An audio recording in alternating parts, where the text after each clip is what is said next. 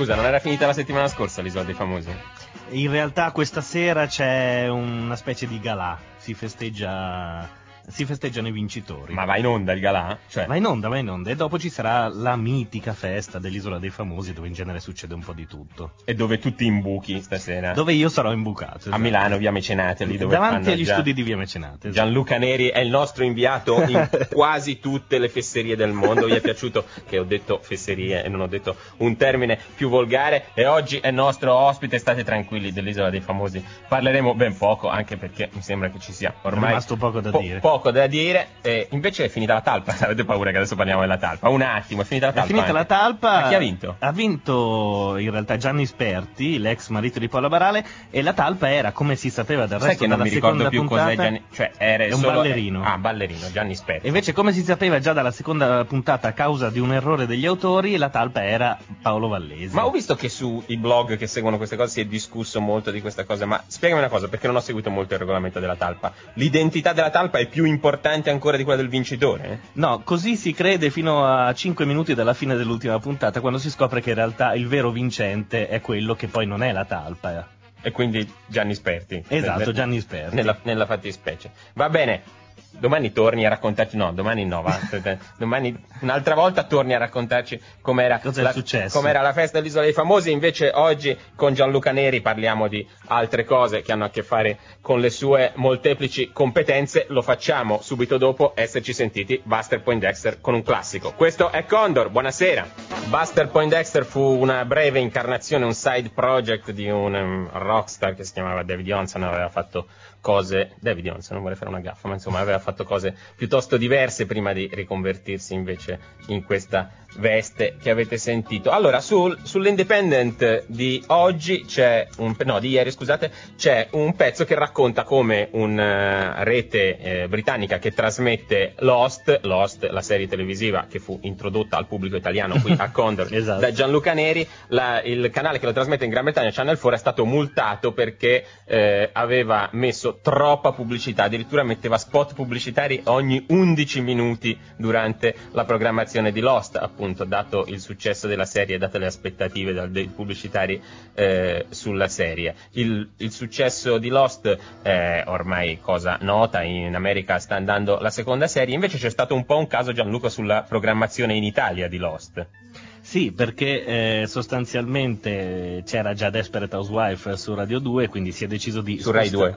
Su Radio 2 ancora non facciamo Desperate Ho detto radio, su Rai 2. È stato spostato quindi a marzo ed è successo che la seconda serie americana eh, non può andare in onda ovviamente prima di eh, mandare in onda la prima, la prima. di Lost. Anche perché poi dovremmo fare una moratoria sugli spoiler, che sono eh, sostanzialmente eh, le rivelazioni sulle cose che sì, già sono de- successe. Si definisce spoiler, appunto un termine che viene dall'inglese, eh, appunto la rivelazione di una parte della trama di qualche cosa a qualcuno che deve ancora vederla. Eh, e che è diventato diciamo un argomento di dibattito molto vivace da quando appunto ci sono molte persone, per esempio in Italia ma in molti paesi del mondo, che vedono prima via internet, via internet le eh, versioni e quindi nei dibattiti su internet c'è continuamente un terrore di quelli che stanno ancora È vedendo una la vita prima d'inferno serie. perché magari certe volte ti scappa ah, quel personaggio che eh, Sì. per te è una cosa certa, mentre in realtà tutto il resto del mondo non l'ha visto. e c'è un grosso giustizialismo nei confronti Esatto. di quelli che, ri- che rivelano qualche cosa.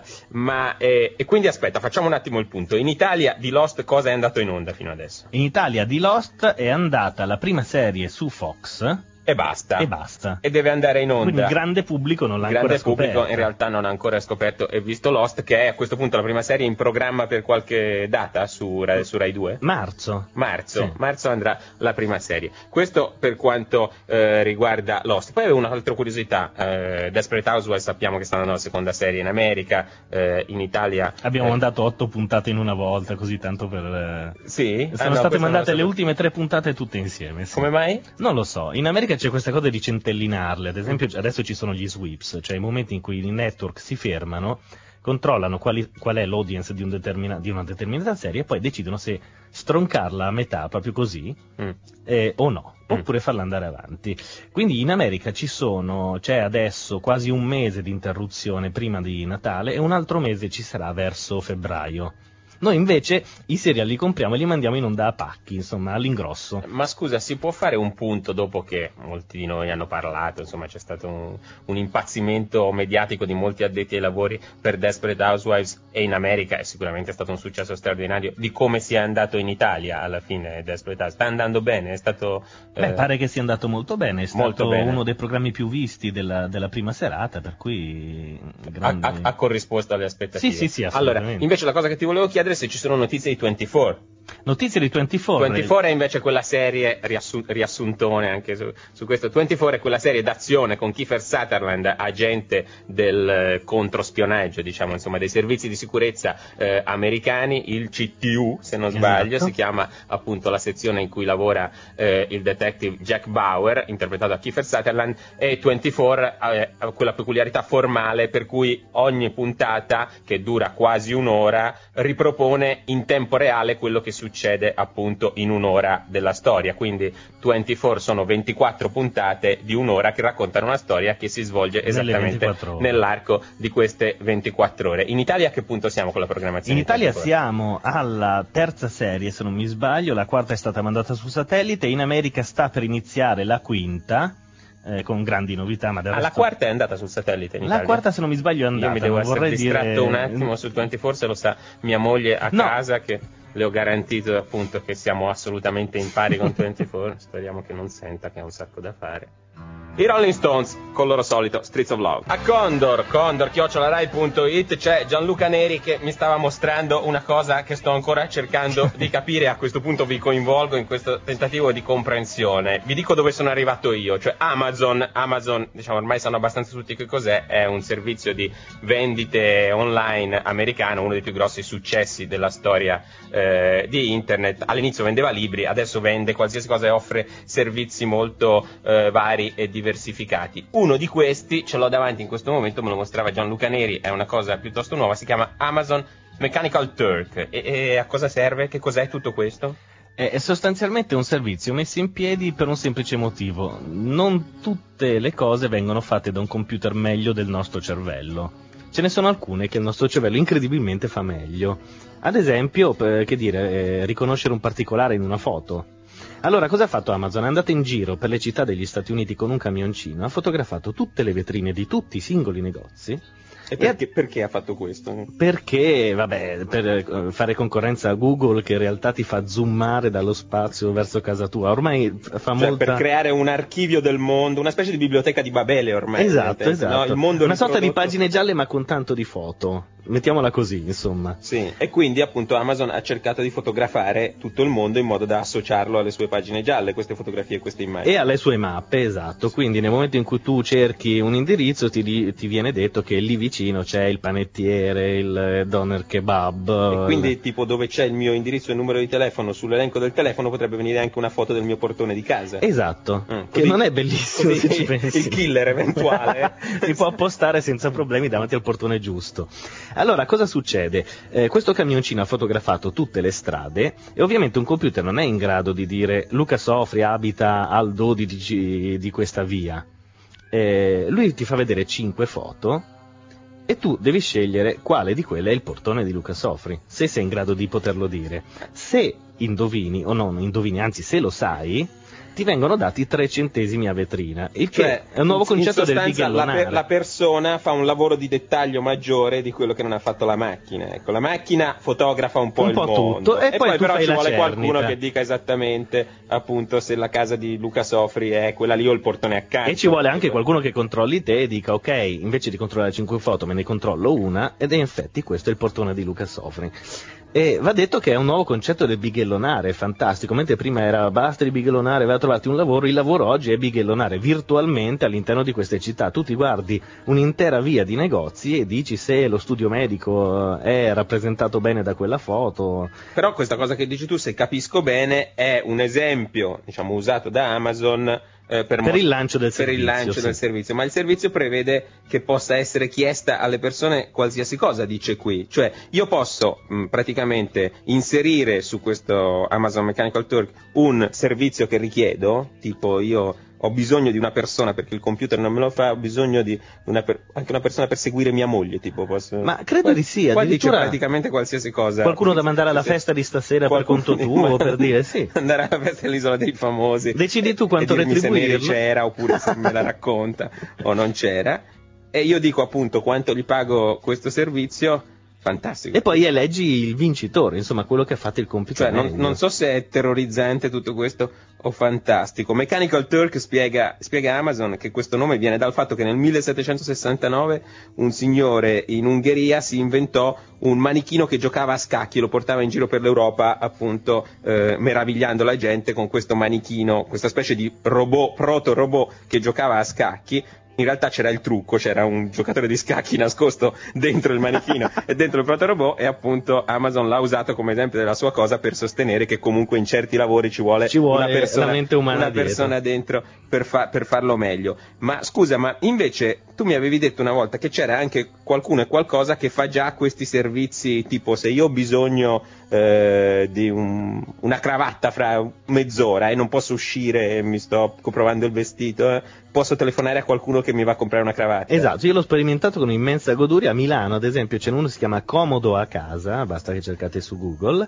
E Comodo a casa si occupa non solo di andare presso il vostro ristorante preferito che fa take away ma non vi porta a casa il pranzo o la cena e lo, eh, lo va a prendere e lo porta, ma addirittura si occupa, che so, di eh, rifare gli orli ai vostri jeans, oppure, cosa ancora migliore, si occupa del pagamento ovvero Eccolo qua, date- www.comodoacasa.it ci sono tutto un tariffario, pagamento una bolletta utenza 3,50 euro. Esatto, loro vanno alla posta sono certi 3,5 giorni che piove, la posta è il giorno che c'è la fila, cioè forse pensioni, per, forse sì, per è male. 3,50 euro io gliela do la bolletta da pagare, oppure ritiro biglietti treno aereo, ritiro far comodo a casa, fanno tutte queste cose meravi- insomma, meravigliose, diciamo, fanno tutte queste cose e mi rimuovono il pensiero e chissà quale altre, perché tra l'altro dicono voi appunto chiedeteci e vediamo di arrangiarci con prezzi diversi anche su cose diverse. Si chiamano www.comodoacasa.it. I Coldplay a Condor. Cioè, siete dei matti veri ascoltatori di Condor. Cioè, avete impallato il sito di Comodo a casa. Cioè, È vero. Stavamo guardando le cose adesso. Se uno clicca, cioè, ero curioso di Nursery, c'era scritto magari mi tengono il bambino. Viene una pagina dove c'è scritto impossibile visualizzare la pagina. Al sito web è connesso un numero eccessivo di utenti. Cioè, fino a un attimo fa si guardava tutto tranquillamente. Qui su Comodo a casa siete tutti qui che cercate una babysitter per Non ci stasera. crede nessuno che Oh, esista un servizio oh, del genere. ma, ma appunto funziona. Ma tu ne hai fatto uso davvero? Guarda, io non ci credevo, io pensavo fosse uno di quei siti che, sai, sono dimenticati sulla rete dal 1988, cose del genere. Invece io ho chiamato il Sì, numero io non ho detto che sono, sono un servizio di Milano, eh, Sì, questo, ecco, cioè, non quindi- so se da potenza chiamate quelli di comodo a casa per chiedere se vi portano una pizza, una Però magari a qualcuno viene l'idea di farlo anche a potenza. po'. Peraltro, No, magari c'è già. Io l'ho provato, ho detto no, non verranno mai. Un'ora dopo si è presentato Ma che il cosa gli avevi titolare. chiesto? Io avevo chiesto eh, una cena dal ristorante argentino più famoso di Milano, Ma che non fa takeaway. Per test o perché tu Per test, abitualmente... per test, assolutamente, perché c'era andato, era molto buono, ho detto vediamo se riusciamo ad averla a casa. Un'ora dopo si è presentato a ritirare i soldi il titolare, ha detto non si preoccupi, 45 minuti è fatto, lui è andato lì, si è fatto fare dei doggy bag, perché non era previsto il take Mm. away, e me li ha portati nel giro di altri 45 minuti. Tutto a posto. Tu gli hai dato tipo 5 euro, cosa gli hai dato? Io gli ho dato sto povero 5 uomo. euro perché era una richiesta fuori da quelle contemplate, Eh. però questo si è fatto tutta la circonvalazione, insomma. Vabbè, comodo a casa, cioè d'ora in poi non so se potrà continuare a offrire i servizi perché appunto non si riesce più a vedere niente. Fa nursery, io nursery, niente. Nursery è un bel servizio, in- sì, Nursery credo sarebbe che- stato un bel servizio, ma al momento non ne sappiamo di più. Senti, chiudendo volevo chiederti invece una cosa seria appunto che riguarda le tue molteplici incarnazioni. Cosa ne è stato della vicenda Pecette eh? Tu appunto avevi svelato il fatto che gli omissis erano maldestramente nascosti sul famoso rapporto eh, eccetera eccetera. Ci sono stati de- poi degli strascichi di quella vicenda rispetto allo svelamento? No, assolutamente no. Gli americani, gli americani stanno negando che sotto le pecette ci fosse qualcosa. Formalmente lo stanno negando. La cosa più bella è stata la chiamata della Farnesina che per tre volte si è fatta spiegare ehm, come si faceva a leggere sotto le pecette, cosa molto semplice. Adesso saranno scafatissimi. ora. Adesso sono scafatissimi, secondo me stanno provando su, um, sui documenti di Ustica o su Kennedy ad esempio per vedere se ci sono lì delle pecette. Sulle corrispondenze interne forse. E non è successo molto, a dire la verità, tranne la Farnesina, tutto qui, che ha chiamato e ha detto, ah, però, era facile.